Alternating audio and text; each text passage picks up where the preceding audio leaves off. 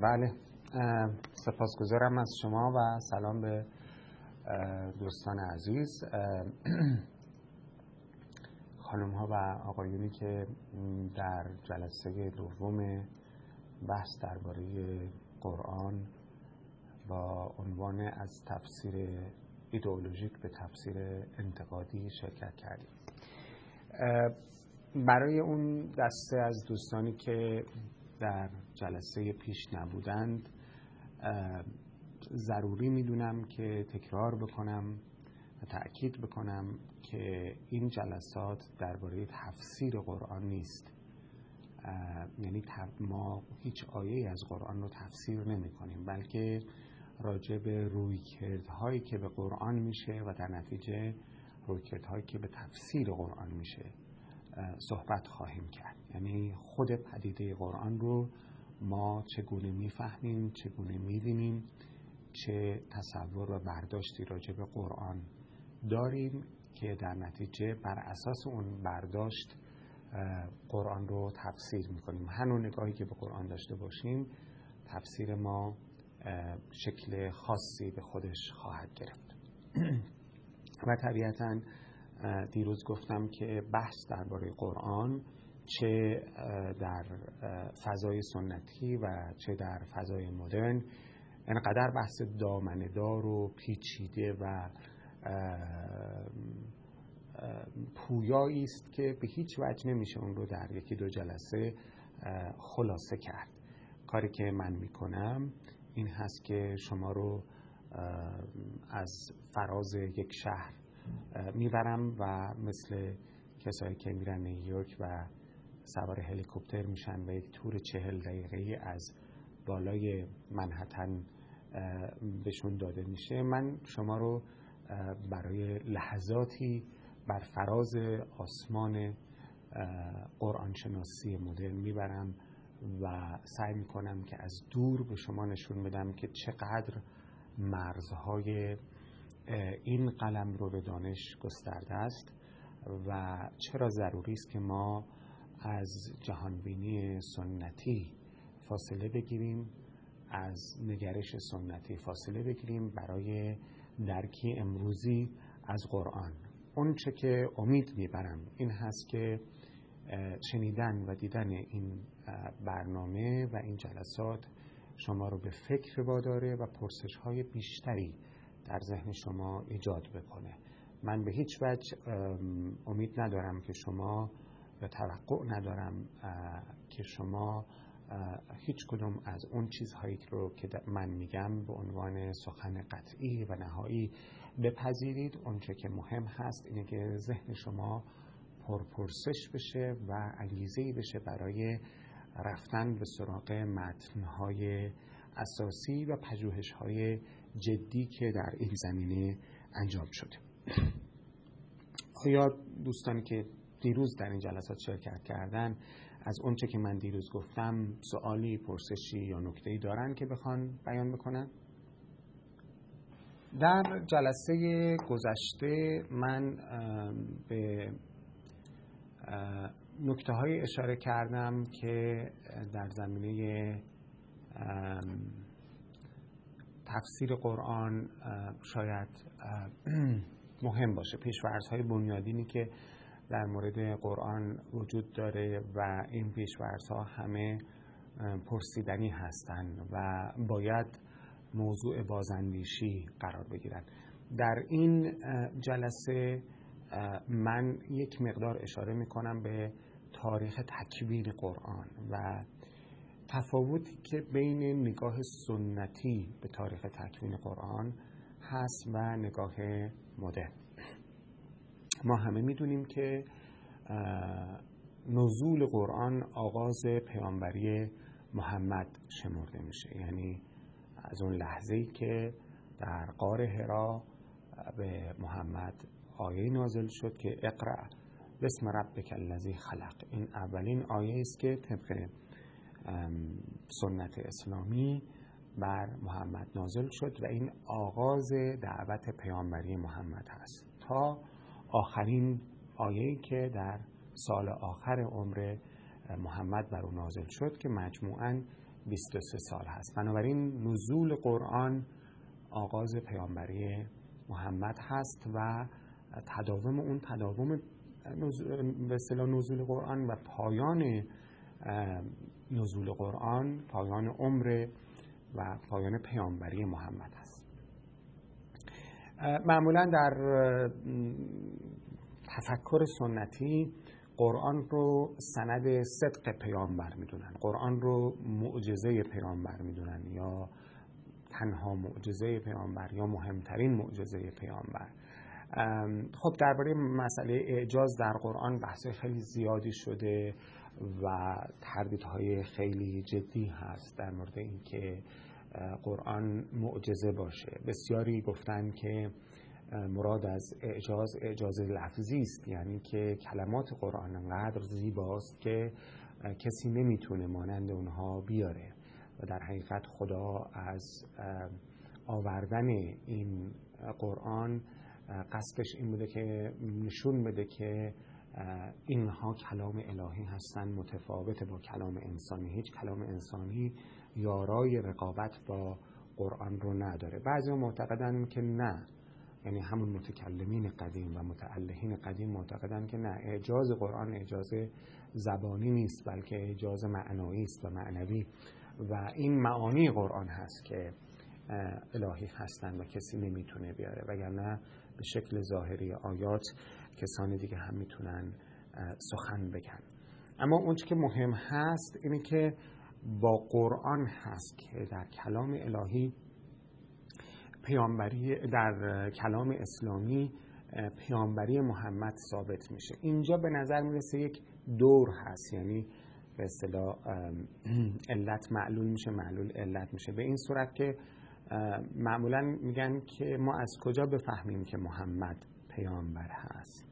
از این راه می‌فهمیم که قرآن رو آورده و قرآن یک کتابی است ویژه و معجزه است و بنابراین این نمی‌تونه از جانب کسی جز خداوند آمده باشه بنابراین محمد پیامبره که این قرآن رو آورده.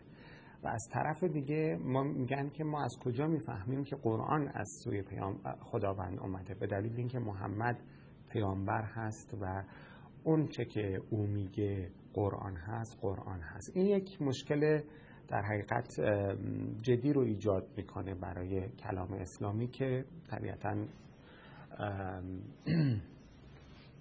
جای پرداختن به اون اینجا نیست. ما می‌دونیم که پیامبر قرآن رو طی 23 سال در حالتهای مختلف در موقعیتهای مختلف از جنگ و صلح و سفر و حجر و زمستان و تابستان و فقر و نداری و ثروت و موقعیت های کاملا متفاوت بیان کرده برای اشخاص متفاوتی برای آدم های متفاوتی. گاهی مخاطبش زنان خودش بوده گاهی مخاطبش یاران خیلی نزدیکش بودن گاهی مخاطبش دشمنانش بوده گاهی مخاطبش یک نفر بوده گاهی مخاطبش هزار نفر بودن. بنابراین قرآن یک دست کم این اتفاق نظر رو علمای سنتی دارن که یک سخنی است که در بستر تاریخی بسیار بسیار متفاوت و متنوعی بیان شده. یکی از مسائل خیلی مهمی که هست اینه که قرآن با حدیث قدسی با حدیث نبوی چه فرقی داره؟ اینو من یک مقدار پیشتر بریم بیشتر توضیح خواهم داد که اساسا وقتی میگیم پیغمبر حرف می‌زنه خب پیغمبر حرف می‌زنه. کجایی که پیغمبر حرف می‌زنه؟ حرف خودشه که ما حدیث نبوی بدانیم. کجا قرآنه؟ کجا حدیث قدسیه؟ حدیث قدسی یعنی که یک سخنی که از جانب خدا نازل میشه ولی قرآن نیست که خود این هم یک پدیده بسیار بسیار معمایی است در کلام و تفسیر اسلامی و از نظر پژوهشگران جدید چندان به صلاح قابل توضیح نیست. حالا من باز بهش اشاره خواهم کرد در بحث نزول قرآن. خب چجوری میشه اینا رو فهمید؟ این که چجوری میشه فرق گذاشت بین حدیث و قرآن و اصلا اصطلاح حدیث یک اصطلاح متأخره. یعنی در زمان پیغمبر اینطور نبوده که برن به پیغمبر بگن خب حالا یه حدیثی برای ما بخون. کلمه حدیث در اون زمان اصلا به این معنا به کار نمی رفته و چون این فرقی رو هم بین قرآن و حدیث نمیگذاشتن. این فرق ها همه بعد از دوران پیغمبر و گاهی بسیار بعدتر یعنی نیم قرن یا یک قرن بعدا این فرق ها گذاشته شده. یک مسئله خیلی جدی که وجود داره من به این مسئله اسباب نزول برخواهم گشت. یه مسئله مهمی که وجود داره مسئله نوشتن قرآن هست که اساسا این فرق بین حدیث و قرآن و حدیث قدسی در ارتباط با نوشتن قرآن هست که به وجود میاد. من چند تا سوال اینجا مطرح کردم. چرا نوشتند؟ آیا نوشتن مهم بود؟ و اینکه چه کسانی قرآن رو نوشتن و چه چیز رو نوشتن و چگونه نوشتن؟ و وقتی میگیم نوشتن تصور می‌کنیم که خب همینطور خودکار برمیداریم و روی کاغذ بینویسیم داستان در 1400 سال پیش در جزیرت العرب به این سادگی نبود.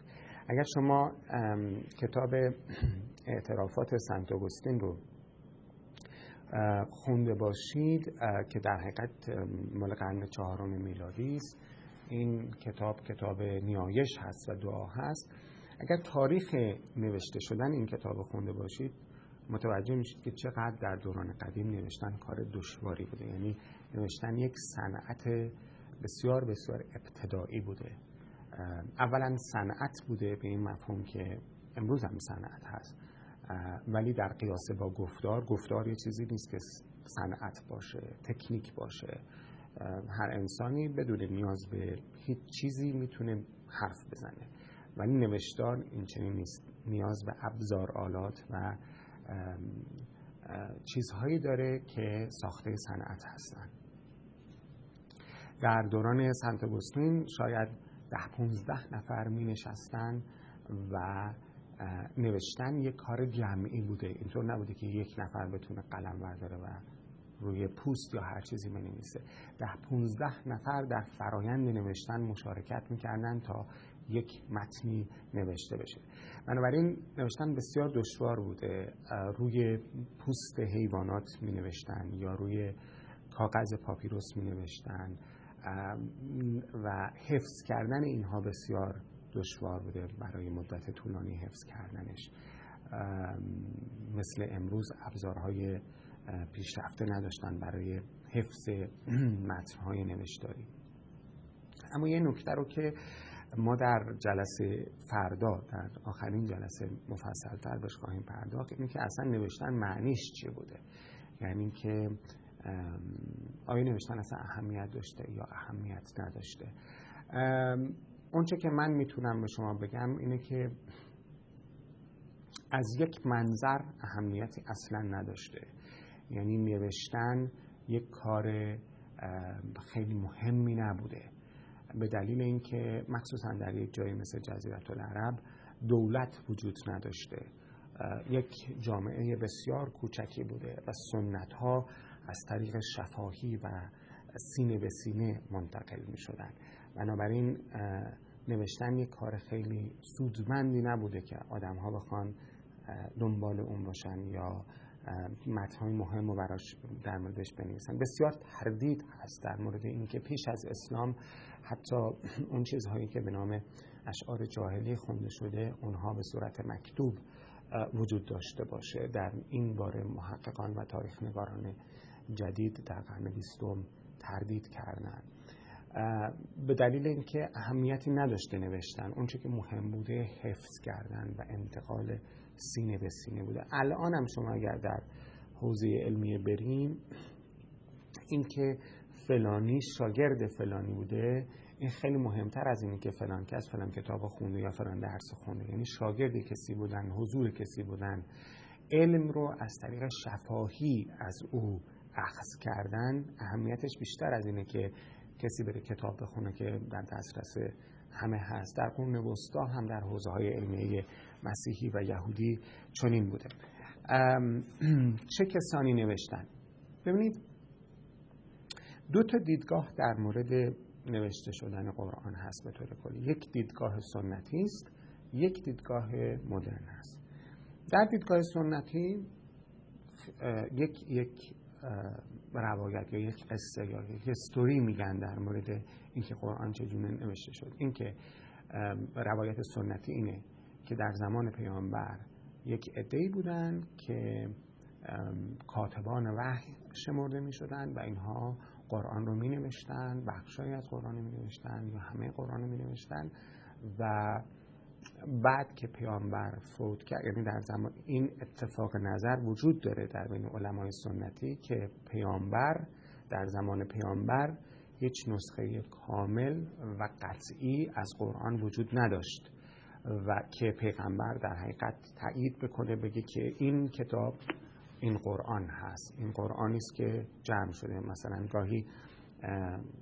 من اگر اینجا دارم حرف می‌زنم بعد از سه روز شما اگر حرفای منو یادداشت کرده باشید و بخواید به اسم من اون رو منتشر بکنید من اونها رو می‌خونم اون جایی رو که فکر می‌کنم حرف من درست منتقل شده میگم حرف تایید می‌کنم اونجایی که فکر می‌کنم حرف من درست منتقل نشده تصحیح می‌کنم در نهایت وقتی که می‌خوایم چاپ بکنیم می‌نویسم که این کتاب در حقیقت مجموعه درس است که من دادم و تأیید می‌کنم. چون این اتفاق در زمان پیامبر نیفتاده. یعنی کتاب قرآن در زمان پیامبر تدوین نشده.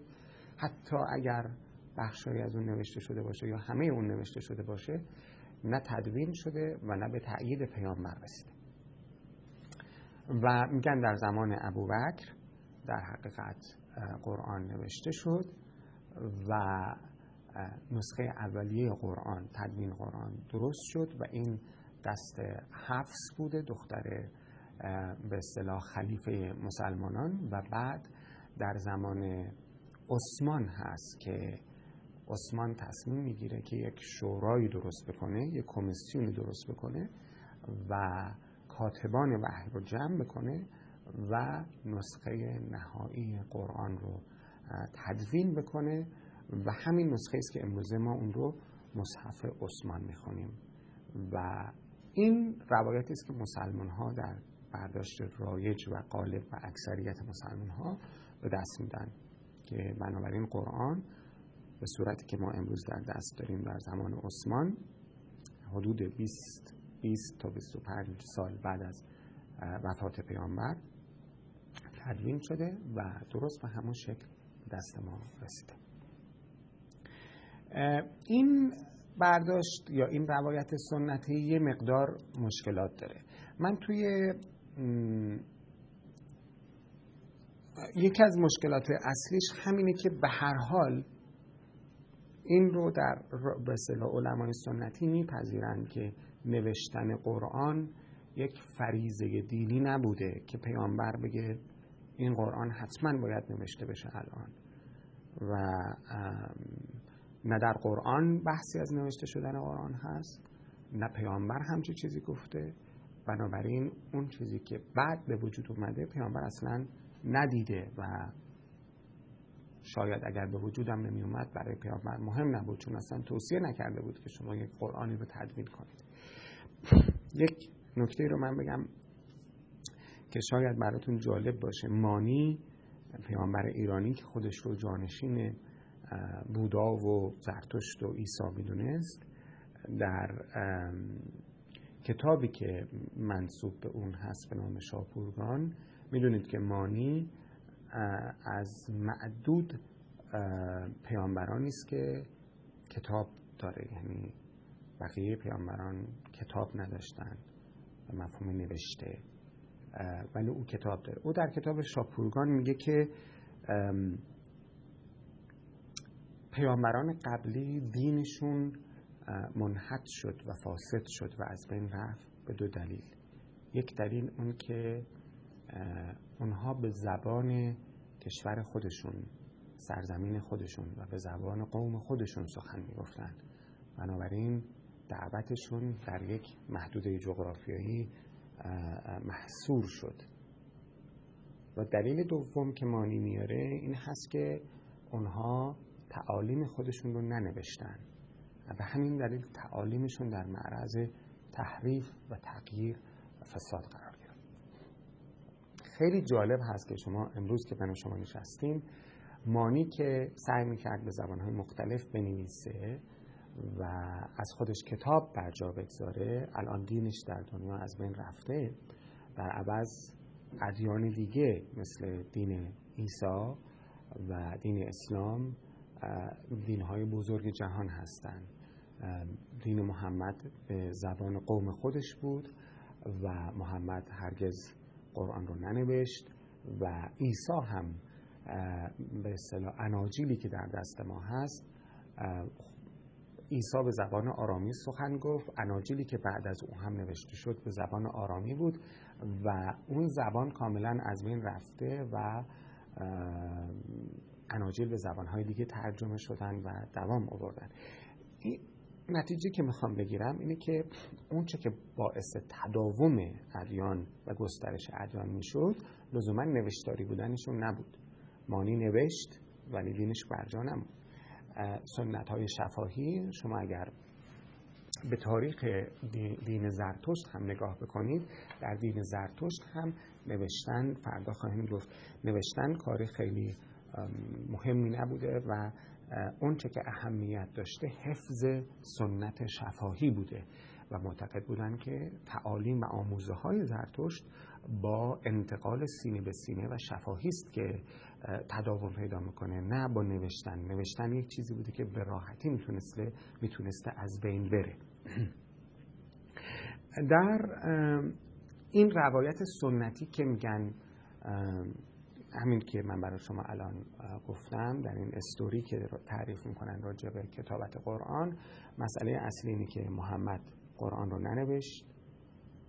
قرآن بر نوشته شدن یا یعنی درسته که کاتبان وحی وجود داشتن ولی محمد بر نوشته شدن قرآن و تدوین قرآن نظارت نکرد و هیچ نسخه ای که به تایید او برسه وجود نداشت. من می‌خوام چند تا اسلاید نشون بدم. اینا شما می‌تونین توضیحاتش رو کنارش بخونین. راجب که چگونه نوشته می‌شد و خود نوشتن مهم بود. یعنی همونطور که تکنیک نوشتن خیلی دشوار بود یه تکنیک بسیار دشواری بود در این حال خیلی ابتدایی هم بود. یعنی نوشته شد نوشتن یک متن بسیار سخت بود. در این حال همه چیز در یک مراحل ابتدایی به سر می برد از خود خط بگیرید تا به اصطلاح اون ماده ای که کلمات روش نوشته می‌شد تا اون جوهری که با اون کلمات رو می نوشتن همه چیز در حقیقت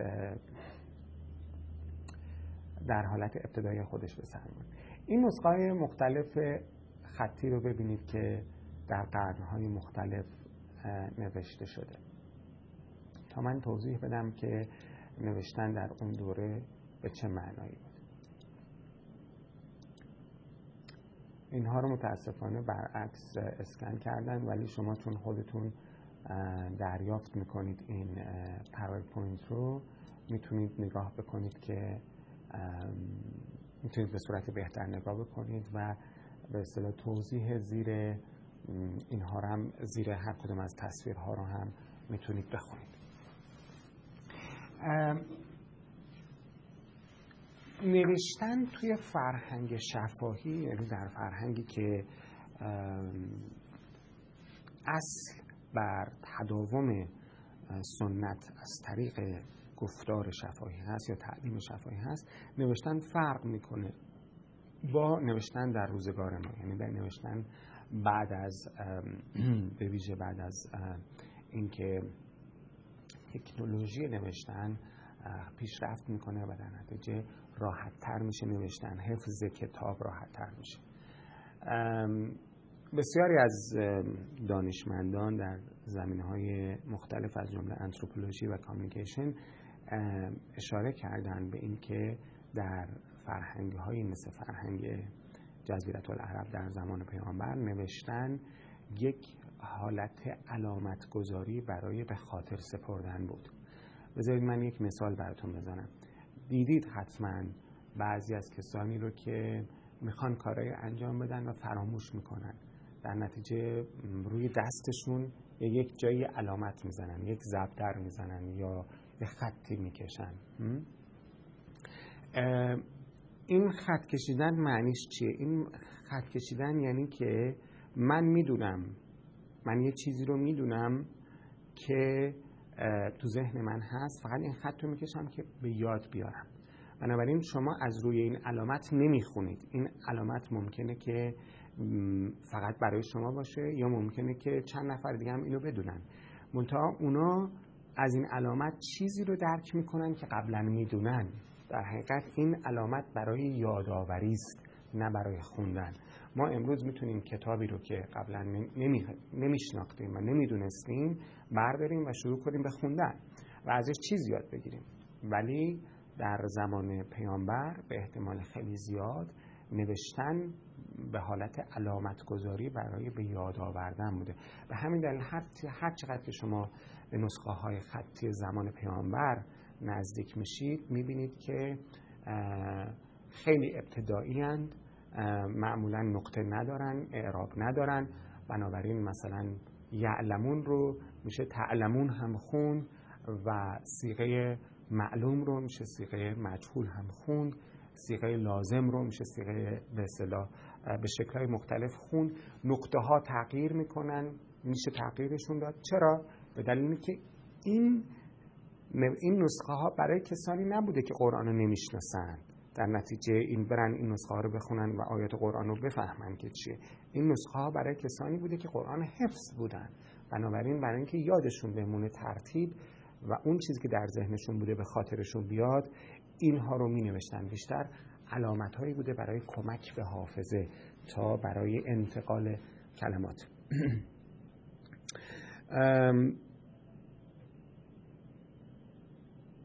یک نکته دیگه هم که گفتنش خیلی مهمه اینه که اصطلاح جمع القرآن یا جمع کردن قرآن که ممکنه شما در بسیاری از متنهای سنتی ببینید جمع قرآن میگن جمع قرآن در زمان پیغمبر آغاز شد یا در زمان ابوبکر آغاز شد. جمع در اصطلاح به اصطلاح از نظر فیلولوژیک یعنی از نظر زبانشناسی تاریخی در دوره پیامبر جمع به معنای گرد آوردن نبوده. جمع قرآن به مفهوم به خاطر سپردن اون بوده. یعنی کار حفظ قرآن. در خود قرآن هم هست که ان علینا جمعه و قرآنه. بر ماست به خاطر سپردن اون و خواندن اون. البته اینم یکی از آیات بسیار مناقشه برانگیزه که بر ماست یعنی بر چه کسی هست. به هر حال اونچه که مهم بوده این بوده که قرآن حفظ بشه به خاطر سپرده بشه. حفظ قرآن خیلی اهمیت داشته و ننوشتن اون. و همینطور که اشاره کردم مسئله جمع قرآن هم مسئله حفظ اون بوده. اصلا کلمه حفظ به معنی که ما امروزه می‌فهمیم که مثلا من دیوان حافظ رو حفظم من قرآن حفظم این کلمه حفظ به این معنا در زمان در روزگار پیغمبر به کار نمی رفته حفظ به معنای نگه داشتن پاسبانی کردن از چیزی بوده نه به معنای به خاطر سپردن. به خاطر سپردن رو به مفهوم جمع می گفتن بعد این کلمات در طی تاریخ معانیش تغییر کرد. وقتی که ابوبکر و عمر به زید بن ثابت زید بن ثابت کسی بود که در زمان ابوبکر قرآن رو گردآوری کرد. به دستور ابوبکر و با توصیه عمر. وقتی بهش گفتن که قرآن رو می‌خوایم گردآوری کنیم یک سوال بسیار کلیدی کرد. گفت که چگونه می‌خواید؟ کاری رو انجام بدید که پیغمبر انجام نداد. و ابتدا راضی نبود که این کار رو انجام بده. بنابراین ما هرچه به متون تاریخی نگاه بکنیم این ایده وجود نداره که پیغمبر می‌خواست قرآن جمع بشه تدوین بشه و همش تو یک مجموعه جمع بشه. در حقیقت ما در قرآن هم مهم هست که اینو اشاره کنم. از کتاب سخن گفته شده کتاب هم در زمان قرآن و در زمان پیامبر به مفهوم هر گونه نوشته به کار می‌رفت. نه به مفهوم کتاب به مفهوم امروزی. خیلی مهم هست که یعنی کار فیلولوژ... فیلولوژیست یا کسی که زبانشناس تاریخی هست اینه که تاریخ کلمات رو نشون بده. به ما بگه که این کلمه در این دوره این معنی رو داشته در یک دوره دیگه معنی دیگری رو داشته. یکی از اشتباهات مهمی که ممکنه در هر نگاه به تاریخ به وجود بیاد اینه که ما معانی رو که امروز کلمات میدن نسبت بدیم به زمان سابق و فکر کنیم که اینها از همون دورانهای قبل از همون روزگار قدیم اینا همون معنایی رو می‌دادن که امروز میدن در حالی که اینطور نیست. کتاب به معنای نوشتن هست و نوشتن هم نه به مفهوم لزوما نوشتنی که ما امروز می‌فهمیم. مثلا توی قرآن هست که بر اونها روزه نوشته شد یا بر شما روزه نوشته شد. یعنی چی روزه نوشته شد؟ نوشته شد اینجا به مفهوم این که قانون نوشتن به مفهوم قانون گذاری در حقیقت. روزه به عنوان یک قانون برای شما وضع شد به عنوان یک عبادت برای شما قرار داده شد. یا خیلی موقع ها کتبه یا کتابت به مفهوم آفریدن یک, یک مثلا فعل آفریدن و خلق کردن به کار رفته. بنابراین خیلی باید مراقب بود که کلمات رو مثلا فکر نکنیم که اگر در قرآن کتاب هست یا قرآن رو کتاب خواندند لزوما به مفهوم کتاب به مفهوم امروزی است. بنابراین اون چه که ما مصحف مینامیم و به اصطلاح مصحفی به قول قدما ما بین دفتین یعنی بین دو جلد خیلی فرق می‌کنه با اون کانسپت مفهوم کتاب. باز این زید ابن ثابت در زمان عثمان فراخوانده میشه برای اینکه اون نسخه نهایی قرآن رو تهیه بکنن خب این رو ما در روایت های سنتی می‌خونیم که عثمان یک شورایی رو درست کرده و کاتبان وحی رو جمع کرده و در حقیقت شخص مهمش زید ابن ثابت بوده. اما یک هیچ اجماعی وجود نداره که اولا چند نفر در این شورا بودن و ثانیا اتفاق نظری نیست بر اینکه دقیقا چه کسانی در این شورا بودن. یعنی روایت های مختلف و نقل های مختلف هست. هم راجع به شمار این افراد و هم راجع به هویت این افراد. از اون طرف ما می‌دونیم که یه عده‌ای بودن که از غذا آدمای خیلی مهمی بودن. یکیشون علی ابن ابی طالب هست که امام اول شیعیان هست داماد پیغمبر هست پسر عموی پیغمبر هست بسیار نزدیکی به پیغمبر بوده و این ما نقل هایی داریم که او هم از کاتبان وحی بوده و قرآن رو می نوشته اما او در شورای عثمان وجود نداشته. خواهم گفت که شیعیان معتقدن که امام علی قرآن خودش رو نوشته یعنی قرآن رو کاملا نوشته و نزد خودش حفظ می‌کرده و بعد از او این سپرده شده به فرزندانش. همینطور تا امروز و امروز هم از نظر شیعه دوازده امامی این قرآن نزد امام دوازدهم حفظ میشه. و یک شخص دیگه که خیلی مهم بوده و از کاتبان وحی بوده عبدالله ابن مسعود بوده. و اساسا عبدالله ابن مسعود با عثمان اختلاف سیاسی بسیار شدیدی داشتن و با هم دعوا می‌کنن و حتی قصه ای هست که یک جا عثمان با اساش عبدالله ابن مسعود رو کتک می‌زنه و عبدالله ابن مسعود چند روزی در خونه بستری میشه. بنابراین چه کسانی دقیقا در این شورا بودن؟ اون چه که ما می‌دونیم اینه که احتمالا همه کاتبان وحی نبودن و کسایی در این شورا بودن که به نوعی با عثمان از نظر سیاسی همسو بودن. یک کسی مثل علی یا کسی مثل عبدالله ابن مسعود به احتمال زیاد در این شورا نبوده. اینها اون پرسش است که اساسا کل این روایت سنتی رو زیر سوال می‌بره. که که واقعا در این دوران نوشته شده باشه و همه کاتبان وحی اونجا باشن و واقعا همه اون چیزی که قرآن بوده در حقیقت نوشته شده. بذارید برگردیم به مسئله دیگه. خب اینها در این شورا می نشستن. هر کدوم از اینا نسخه های مختلفی از قرآن داشتن. چگونه تصمیم می گرفتن که چه چیزی قرآن هست و چه چیزی قرآن نیست. کدام بخش از سخنان محمد باید قرآن شمرده بشه؟ کدام بخش از سخنان او حدیث یعنی سخن خود پیامبر هست. و کدام بخش از سخنانش حدیث قدسی است؟ یعنی سخن خداست اما جز قرآن نیست. یعنی چی؟ چرا اینا یه بخشی از قرآن رو می‌گفتن قرآن نیست؟ معیارشون چی بوده برای اینکه یک بخشی از اون چیزی رو که یه عده قرآن محسوب می‌کردن حدیث قدسی به نامن یا حدیث نبوی به نامن. اینها هیچ کدوم معلوم نیست. این این پرسش هاست که اعتبار این روایت سنتی رو زیر سوال می‌بره. علاوه بر این که تردیدهای بسیار زیادی هست در مورد نوع عربی که در مصحف عثمان امروز ما می‌بینیم که بیشتر به لحجه به به یک لحجه عربی استاندارد حجاز هست. در حالی که لحجه که محمد داشته این لحجه که میگم می‌تونسته باعث اختلاف اعراب و اختلاف خوندن کلمات بشه.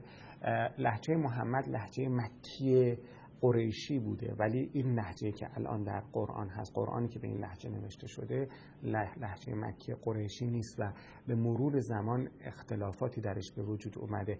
اونی که میگن قرائت های مختلفی هست از قرآن یعنی هفت نوع قرائت هست. و از هر کدوم از این قرائت ها دو روایت هست یعنی چهارده نوع روایت یعنی چهارده نوع قرآن خونده شده در حقیقت. و اونچه که مصحف عثمان هست یک قرائت به یک روایت هست. یعنی حافظ میگه که عشقت رسد به فریاد گر خود بسان حافظ قرآن زبر بخوانی در چهارده روایت. یعنی حافظ حافظ قرآن به چهارده روایت بوده. اما چه اتفاقی افتاده که این شورا اومده نشسته و یک قرائت به یک روایت رو حالت رسمی داده و اساسا آیا این ممکن بوده یا نه؟ آیا این پذیرفتنی بوده برای مسلمان ها یا نه؟ اینا اصلا معلوم نیست و قابل قبول نیست. یکی از قرآن شناسان بسیار بزرگ به نام ادموند بک میگه که این اختلاف وقتی حفظ می‌کردن در جزیرت العرب وقتی شعری رو حفظ می‌کردن حتی پیش از ظهور اسلام این که آدمای مختلف این رو با لحجه های مختلف با قرائت های مختلف حفظ کنن و بیان کنن ابدا یک نقطه منفی و نقص به شما نمی رفته بنابراین خیلی طبیعی بوده که مثلا فلان شعر رو فلان قصیده رو آدمای مختلف میخوندن با لحجه های مختلف. فرض کنید مثلا کسی ربایی های بابا تاهر اوریان رو به لحجه مثلا بابا تاهر بخونه یا به لحجه مثلا تهرانی بخونه. اون زمان اصلا هیچ اهمیتی نداشته و اتفاقا این یک نکته مثبتی به شما می‌رفته به خاطر اینکه اجازه می‌داده که یک شعر در قبایل مختلف در زمانهای مختلف در مکانهای مختلف حفظ بشه و با قرائتهایی که بومی هست تداوم پیدا بکنه. او معتقد هست که در مورد قرآن هم همین بوده. قرآن حفظ می شده آدم های مختلف قبیله های مختلف مکه مدینه طائف و بعد میاد در عراق و کوفه. می‌بینیم که قرائت های مختلفی هست و اینا هیچ موقع از نظر مسلمان ها اون موقع نقص به شما نمی‌رفته. چه اتفاقی میفته که یک قرائت با یک روایت با یک مجموعه خاصی از آیات تبدیل میشه به قرآن رسمی؟ یعنی تا زمان عثمان قرآن رسمی ما نداشتیم. از زمان عثمان به بعد هست که یک چیزی یک قرآنی یک مجموعه بین دو جلدی میشه قرآن رسمی. فراموش نکنید که عثمان خلیفه بود. یعنی چی؟ یعنی فرایند رسمی شدن قرآن توسط حکومت صورت گرفته. یعنی یک کنش سیاسی بوده. به دلیل اینکه یک نیاز سیاسی وجود داشته و یک پیامدهای سیاسی وجود داشته. اگر در زمان عمر فتوحات صورت نگرفته بود. اسلام گسترش پیدا نمی‌کرد. گسترش اسلام نیازمند این نبود که یک صورت یگانه و یونیفاید و یکی شده یعنی یک صورت واحدی از قرآن وجود داشته باشه و این به جاهای مختلف فرستاده بشه تا اسلام در اون جاها رسمیت پیدا بکنه. به احتمال خیلی زیاد هیچ نیازی نبود به اینکه این قرآن تدوین بشه و چه بسا اتفاقی که در مورد مثلا دین مسیحیت افتاد که صدها سال حتی بعد از مسیح این اناجیل درست شدن و بعد صدها سال باز طول کشید که یک سری اناجیلی کنار گذاشته بشن یک سری اناجیلی به عنوان اناجیل رسمی شمرده بشن همون اتفاقات بیفت. کاتبان وحی طبیعتا به کسانی گفته میشه که در زمان پیامبر در زمان حیات پیامبر وحی رو می نوشتن قرآن رو می نوشتن. هیچ گواهی تاریخی جدی وجود نداره که کسی همه قرآن رو نوشته, شده، نوشته باشه. به دلیل اینکه اساسا همه قرآن معنی نداشته یعنی که هیچ کس نمی‌دونسته که همه قرآن چیه. گفتم تا زمان عثمان که این مصحف درست بشه قرآن مرز پیدا می‌کنه. یعنی معلوم میشه اولش کجاست آخرش کجاست. و بعد این در یک جلسه نشستن تصمیم گرفتن که چه چیزی جز قرآن باشه چه چیزی جز قرآن نباشه. شما اگر در مباحث ناسخ و منسوخ اگر نگاه بکنید یک کسی مثل سیوتی معتقده که ما چهار نوع نسخ داریم. گاهی آیه قرآن نسخ شده حکمش نسخ شده و تلاوتش هم نسخ شده. در نتیجه یعنی یک آیه, قر... آیه قرآن بوده اما بعد یه آیه دیگه اومده و اون رو نسخ کرده. هم حکمش رو نسخ کرده هم تلاوتشه یعنی چی؟ یعنی یک آیه قرآن بوده و بعد از یه مدت دیگه آیه قرآن نبوده. گاهی هست که در نسخ آیه حکمش نسخ شده اما تلاوتش نسخ نشده. یعنی یه آیه هست در قرآن که ما میخونیمش در قرآن عثمان مصحف عثمان ثبت شده. ما میخونیمش اما حکمش نسخ شده. یعنی به اون حکم نمیشه عمل کرد. یه آیه دیگری اومده حکم اینو نسخ کرد. و به عکس هم هست. یعنی که جایی که تلاوتش نسخ شده. یعنی این آیه در قرآن نیست اما حکمش هنوز هست. ببینید اینا همه اتفاقاتی است که در اون شورای عثمان افتاده. یعنی تصمیم گرفتند که یه سری آیات باشه یه سری آیات نباشه. چه چیزی اصلا آیه باشه؟ خود این که شما چه چیزی رو قرآن می‌دونین عرض کردم این تمایز بین حدیث نبوی و حدیث قدسی و قرآن اینا همه بعدا به وجود میاد. چه چیزی قرآن باشه و چه چیزی قرآن نباشه. و با همون معیار کدوم بخشی از قرآن رو ما بگذاریم و کدوم بخشی از قرآن رو نگذاریم. یکی از دشوارترین مباحث بحث توالی تاریخی که این قرآن آیاتش چه موقعی کجا در چه بستری نازل شدن. و می‌دونید که قرآن عثمان مصحف عثمان به هیچ وجه بر اساس توالی تاریخی نیست. اولین آیه که بر پیامبر نازل شده اقرا بسم ربک الذی خلق هست. ولی در قرآن عثمان ما سوره حمد رو داریم. و آخرین آیاتی که بر محمد نازل شده سوره ناس نیست. بنابراین چه کسی تصمیم گرفته چون این ترتیب و تدوینی بکنه؟ و همینطور در سوره ها به اصطلاح آیات رو به این شکل بچینه. خب شما اگر برین سراغ منابع اسلامی اونها ادعا می‌کنن که همه اینها به دستور محمد نازل شده ولی از نظر تاریخی هیچ کدوم از اینها قابل اثبات نیست. بنابراین برگردم به سوال شما. نوشتنی که اون در زمان وحی انجام می‌دادن ما نمی‌دونیم. همونجا که پیغمبر حرف می‌زده مثل سر کلاس میشستن مینوشتن. خیلی بعیده. به خاطر اینکه بسیاری از این آیات در شرایطی نازل شده که اساسا امکان نوشتن نبوده. مثلا شرایط جنگ نمی‌دونم در فضای خیلی بیرون عرض کردم نوشتن اینطور نبوده که شما بتونین پوست مثلا آهو رو بذارین تو جیبتون یه قلم هم بذارین تو این جیبتون برین بشینین کنار مسجد الحرام و وقتی که پیغمبر قرآن می‌خونه شما هم یادداشت بکنید یه کاری بوده بسیار پرساز و برگ و دشوار از نظر تکنیکی شما بعد برگردیم به تاریخ و ببینیم که نوشتن چقدر کار دشواری بوده و احتمالا کار یک نفر هم نبوده. یعنی یک نفر به تنهایی نمی‌تونسته بنویسه. من مثال سنت که زدم برای شما برای اینکه بخونید تاریخش رو و تصور کنید فضایی رو که یک نفر می‌خواست یک کتاب بنویسه. کتاب نوشتن چقدر کار دشواری بود. علاوه بر اون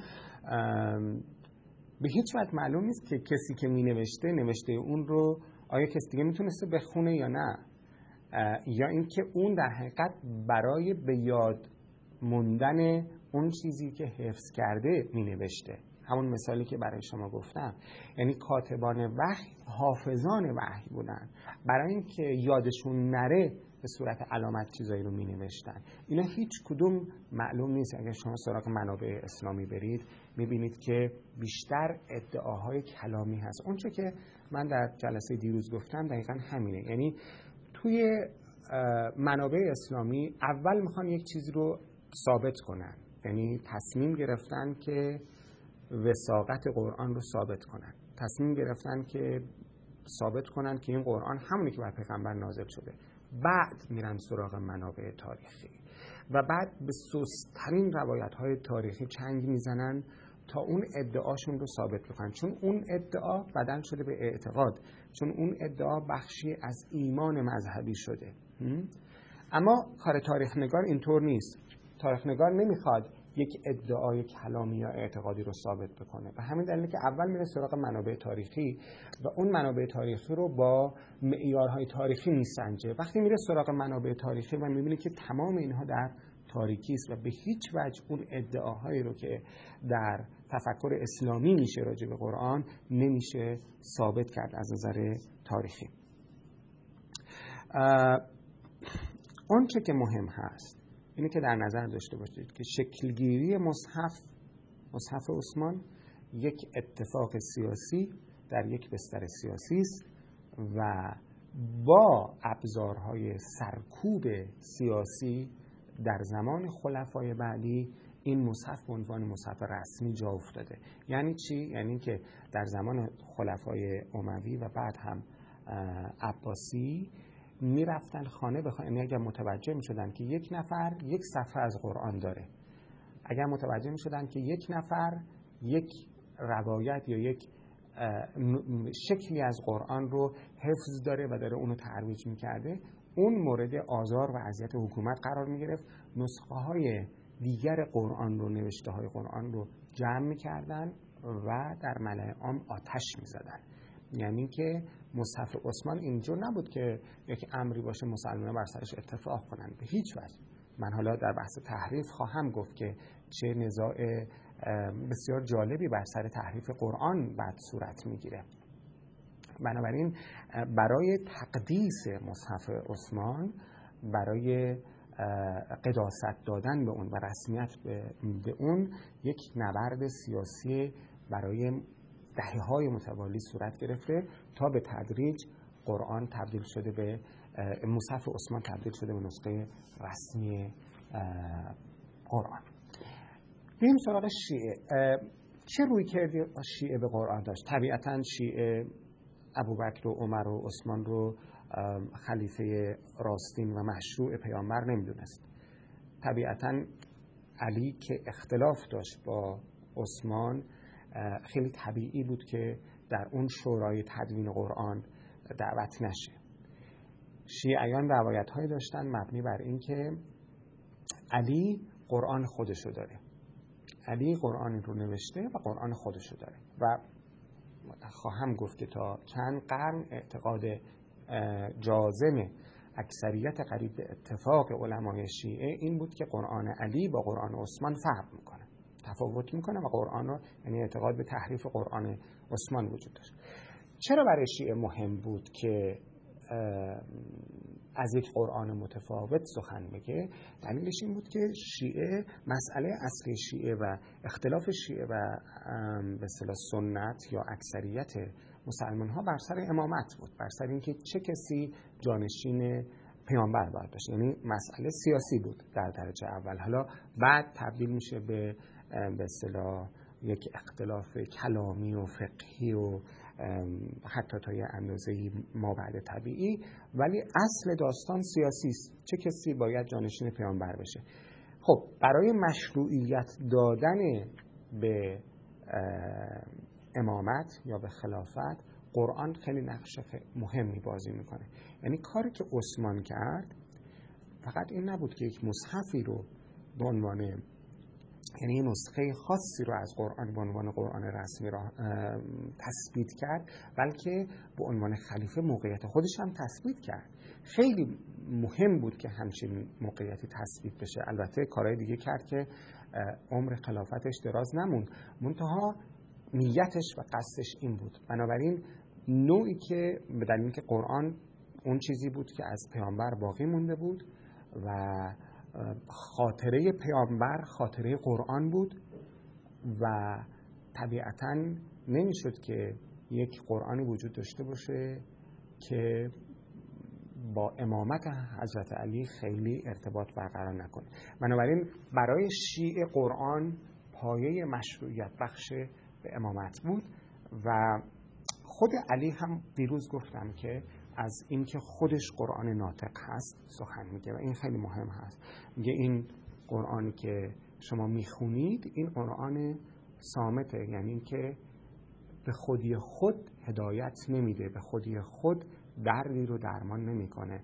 من قرآن ناطقم من قرآنی رو که من میگم و تفسیر می‌کنم و شرح میدم در حقیقت من قرآن مجسمم منم که هدایت میارم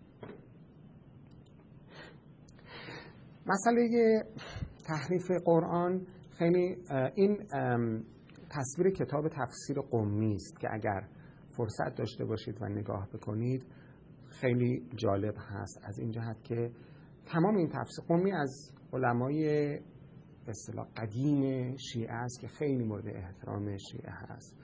و اگر این تفسیر رو بخونید از اول تا آخر تمام آیات قرآن رو بر این اساس تفسیر کرده که ولایت و امامت علی و فرزندانش اثبات بشه. یعنی که وقتی شما این تفسیر رو می‌خونید به این نتیجه می‌رسید که قرآن هیچ هدفی نداشته جز اینکه ولایت علی رو و فرزندانش رو اثبات کنه. این نشون میده که شیعه چگونه نگاه می‌کرده به قرآن در اون دوره بریم بر سر مسئله تحریف قرآن. تحریف قرآن تنها شیعیان نبودن که معتقد به تحریف قرآن بودن اما اعتقاد شیعیان در این باره خیلی جدیتر و قاطعتر بود. یکی از دلایلی که اکثریت اهل سنت شیعیان رو رافضی یعنی از دین خارج میخوندن دقیقا همین بود. همین اعتقاد به تحریف قرآن بود. اون معتقد بودن که قرآن شیعه با قرآن اکثریت مسلمان ها فرق می‌کنه. دو دوره رو باید تمایز گذاشت در مورد اعتقاد شیعه به تحریف.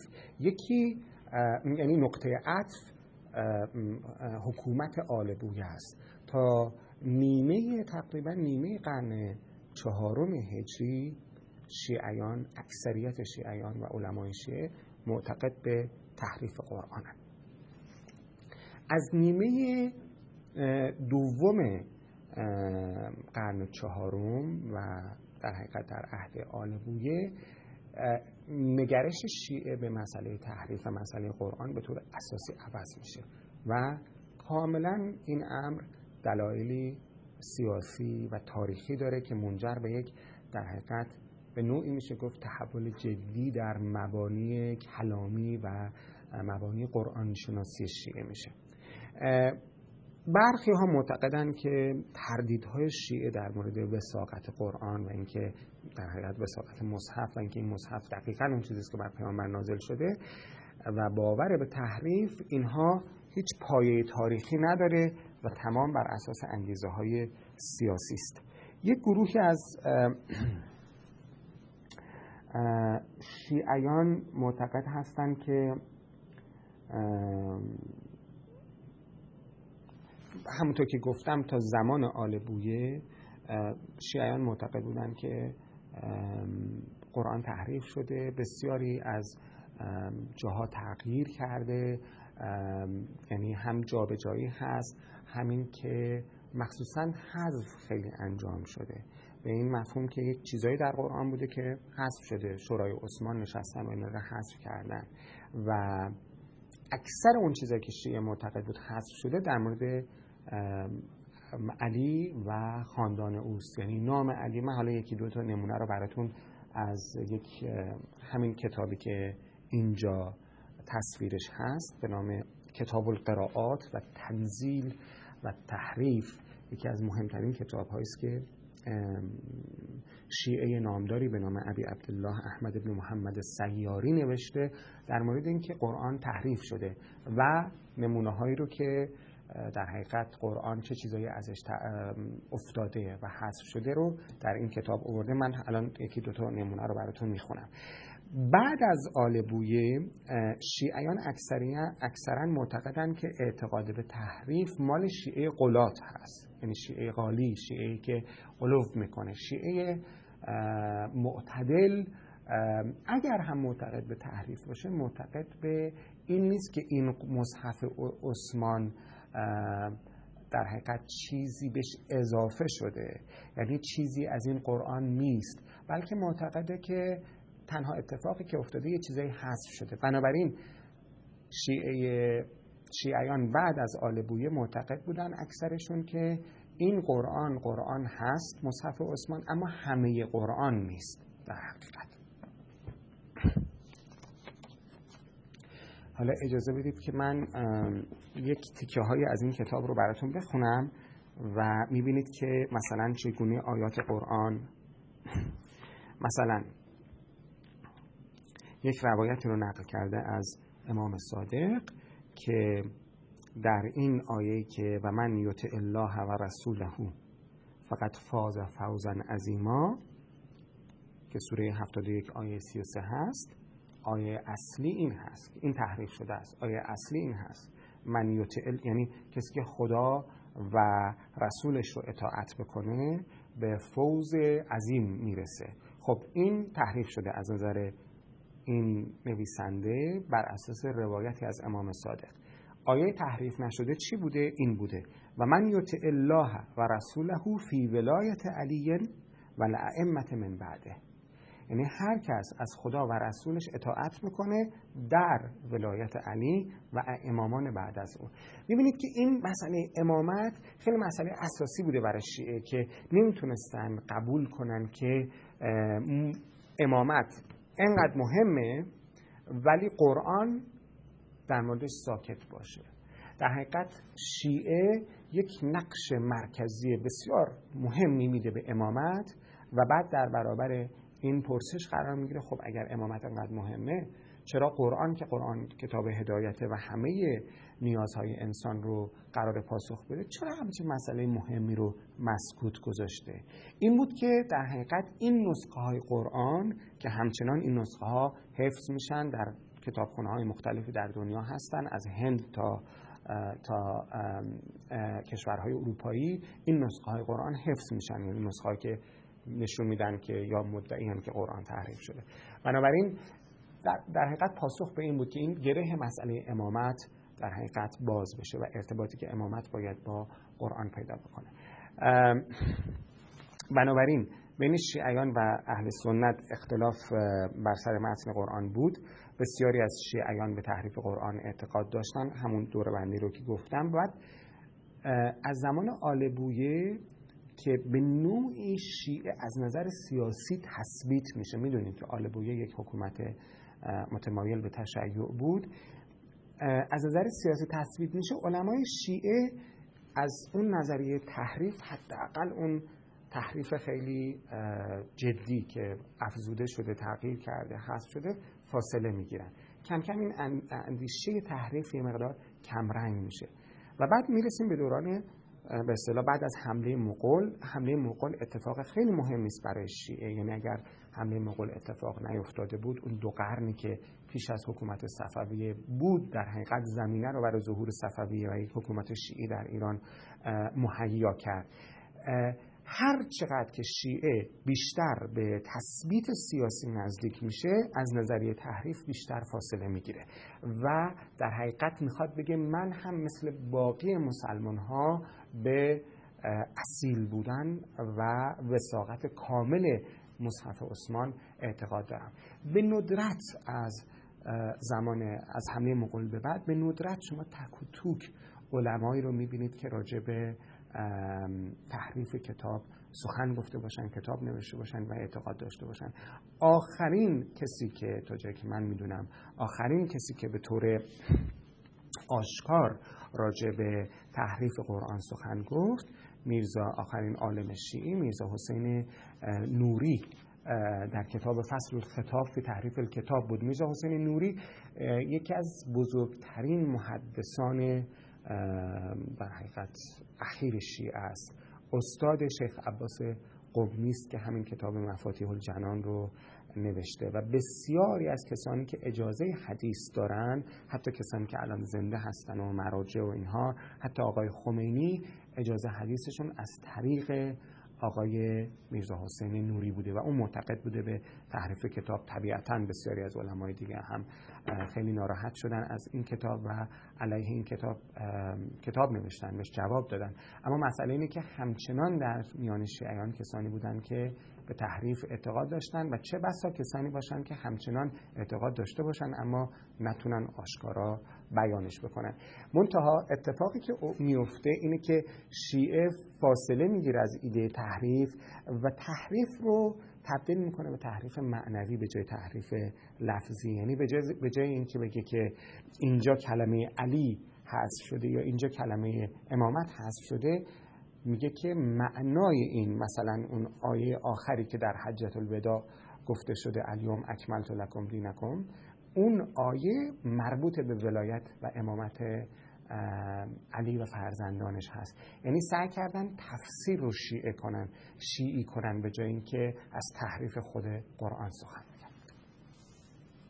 خب اگر سوالی نباشه من خیلی خلاصه راجع به مسئله چیز هم صحبت بکنم. راجع به مسئله در حقیقت تاریخ نگاری جدید و یه نکته رو راجع به اسباب نزول در حقیقت بگم. عرض کردم که راجع مسئله تشیع امیدوارم این فرصتی دیگه باشه که صحبت بکنیم و مسئله خمس. ما فرصت هم بسیار اندک هست و ناگزیر هستیم که به موضوع اصلی بپردازیم. اجازه بدید من یک نکته دیگر رو بگم خدمت شما و این جلسه رو به پایان ببریم. گفتم که کارهای فیلولوژیک یعنی زبانشناسی تاریخی کارهای متن شناختی اینا کارهای بسیار بنیادی هستند که تاریخنگاران جدید انجام دادن و افقهای کاملا تازه ای رو در برابر چشم کسانی که در پی پژوهش قرآن هستند گشودند. کارهای مهم از نولکه و از نولدکه و گلدزیهر آلمانی گرفته تا بسیاری از قرآنشناسان فرانسوی و اروپایی و بعد آمریکایی. همینطور تاریخ نگاری جدیدی که در زمینه جزیرت العرب و دوران جاهلیت شد و همینطور سنجش تاریخی اسناد و منابعی که مربوط به زندگی پیامبر هست سراسر تصور ما رو نسبت به قرآن عوض می‌کنه. یعنی یک انقلاب عظیمی به وجود میاره. به دلیل اینکه همونطور که گفتم در روایت های اسلامی این اعتقاد هست که موجب پذیرش اون روایت ها میشه نه معیارهای تاریخی در مورد اکثرشون همینطور هست. و بسیار دشوار هست که روایت های پیدا بکنیم که واقعا با معیارهای تاریخی همونطور که ما تاریخ روم و تاریخ یونان و تاریخ ایران باستان رو می‌خونیم تاریخ اسلام رو هم بخونیم بسیار دشوار هست. تاریخ نگاری اسلامی به هر حال تا عصر جدید در انحصار خود مسلمان ها بوده و عقیده بوده که در حقیقت شکل می‌داده به اون نوع تاریخ نگاری یه نکته خیلی مهمی که ممکن هست شما در مطالعاتتون بهش توجه کنید. این مسئله اسباب نزول هست یا شعن نزول آیات که در این تفکر جدید یا در رویکردهای با رویکردهای جدید و در قلمرو جدید قرآن شناسی کاملا متفاوت بهش نگاه میشه. شما دیدید که مثلا خیلی از روشنفکران دینی می‌خوان بگن که این حکم قرآن یا این حکم به دلیلی که در یک شرایط خاصی بوده بنابراین این دیگه نمی‌تونه همه جا عمومیت داشته باشه. حتی مثلا یک کسی مثل آقای منتظری هم در مورد حکم ارتداد همچین سخنی گفته. گفته که ارتداد در زمان پیغمبر یک حکم سیاسی بوده و اگر به شعن نزول اون مثلا آیات یا حادیث نگاه بکنید می‌بینید که اونا حکم مذهبی نبودن.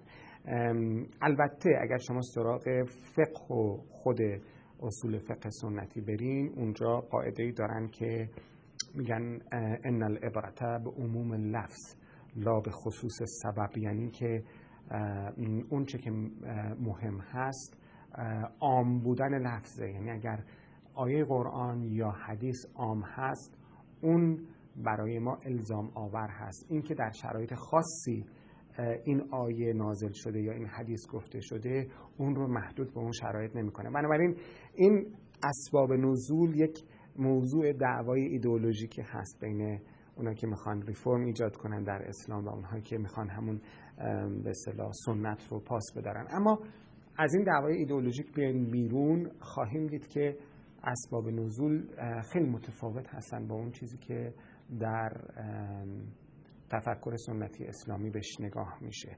اولا نه دهم آیات مصحف یعنی همین قرآنی که نزد ما هست اینها هیچ شعن نزولی براشون گفته نشده. یعنی اگر شما برین سراغ منابع سنتی خواهید دید که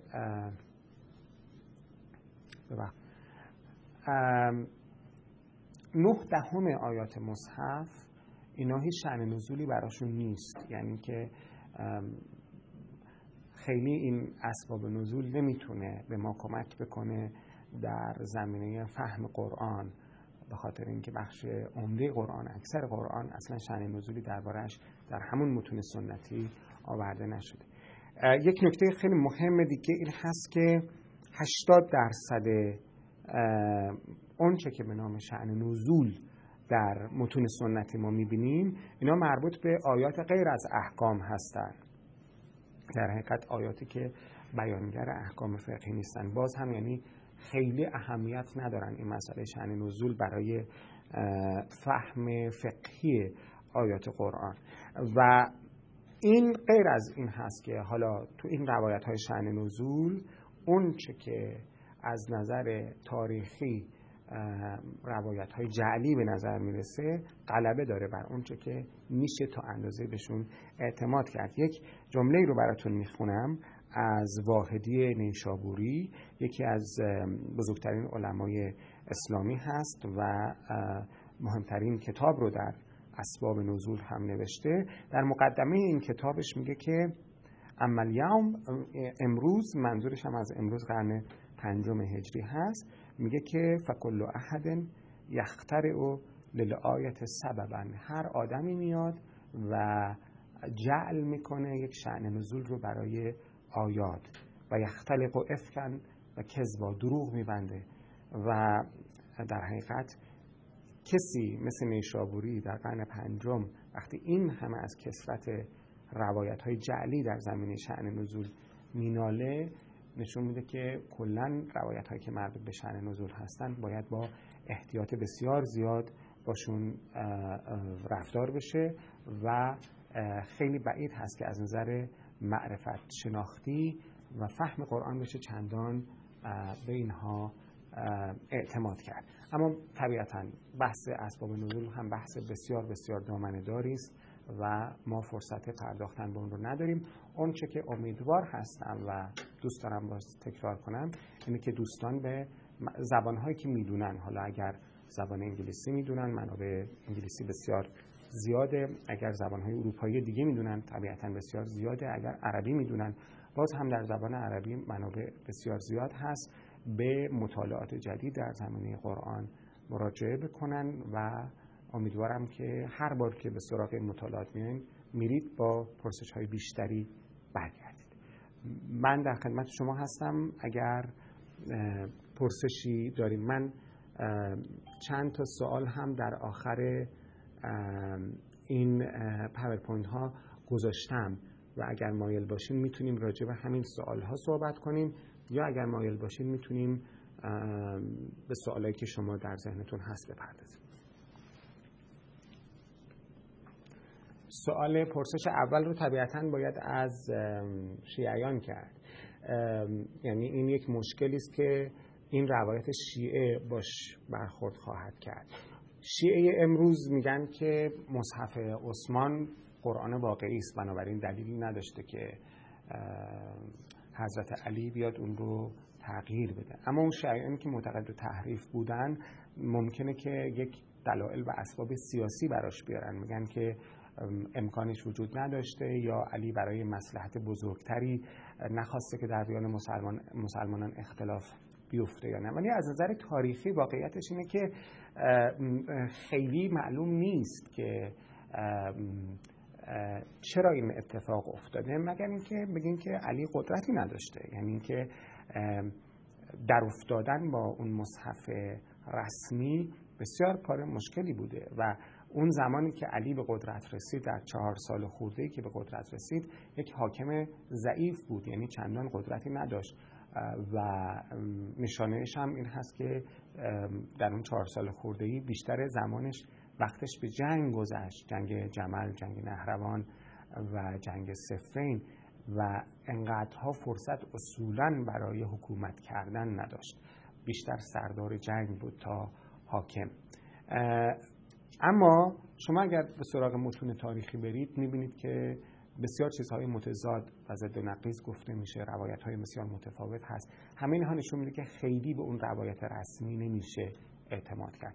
در مورد صحیح بخاری ببینید در مورد اصولا کتاب های حدیث این خودش یک بحث مفصلی هست که می‌دونید که کتاب های حدیث هیچ کدوم زمان پیغمبر نوشته نشدن. هیچ که بسیاری از اون یعنی اصولا حدود یک قرن و نیم تقریبا یک قرن و نیم بعد از یک قرن تا یک قرن و نیم بعد از پیامبر هست که شروع میشه به نوشتن این احادیث و با یه فاصله خیلی خیلی زیاد هست که یک چیزهایی مثل سهاه سته یک کتاب های حدیثی مثل سهاه سته به وجود میان و بعد تبدیل میشن به متن های مرجع یا به قول فرنگی ها کنونیکال یعنی متن هایی که کنون هستن متن مرجعی هستن که همه متن های دیگه به اونها برمیگردن.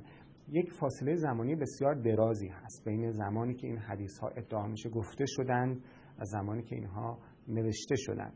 و خب از نظر روش شناسی جدید بسیار بسیار اعتبار تردید هست در اینکه اون چه که مسلمان ها در مورد این چیزها ادعا می‌کنن کاملا درست باشه. یعنی چی؟ یعنی مسلمان ها ادعا می‌کنن که این احادیث کلمه به کلمه دقیقا عین همون چیزی است که پیامبر گفته. در حالی که خیلی بعید هست که بعد از 100 سال 200 سال گذشتن از زمان پیامبر دقیقا عین اون کلمات بتونه ثبت بشه و بمونه مهم این هست که در اون فرهنگ شفاهی سخن گفتن از اعتبار نوشتار مخصوصا با این فاصله های زمانی بسیار دشوار هست. شما اگر راجع به یعنی لازم هم نیست لزوما راجع به قرآن مطالعه کنید به حدیث مطالعه بکنید شما برین راجع به کار anthropologist ها یعنی مردم شناسان رو راجع به فرهنگ های شفاهی و فرهنگ های نوشتاری بخونید. و بعد متوجه میشید که مفهوم نوشتار مفهوم حفظ کردن مفهوم حافظه همه اینها در اون دوران فرق می‌کرده. و بر همون اساس می‌بینید که اون چه که روایت های رسمی یا اصطلاح سخن رسمی discourse رسمی حکومت هست نمی‌تونه چندان مقبول باشه. تا جایی که ما می‌دونیم عرض کردم برای محمد اونچه که مهم بود این بود که در حقیقت قرآن حفظ بشه حفظ به مفهوم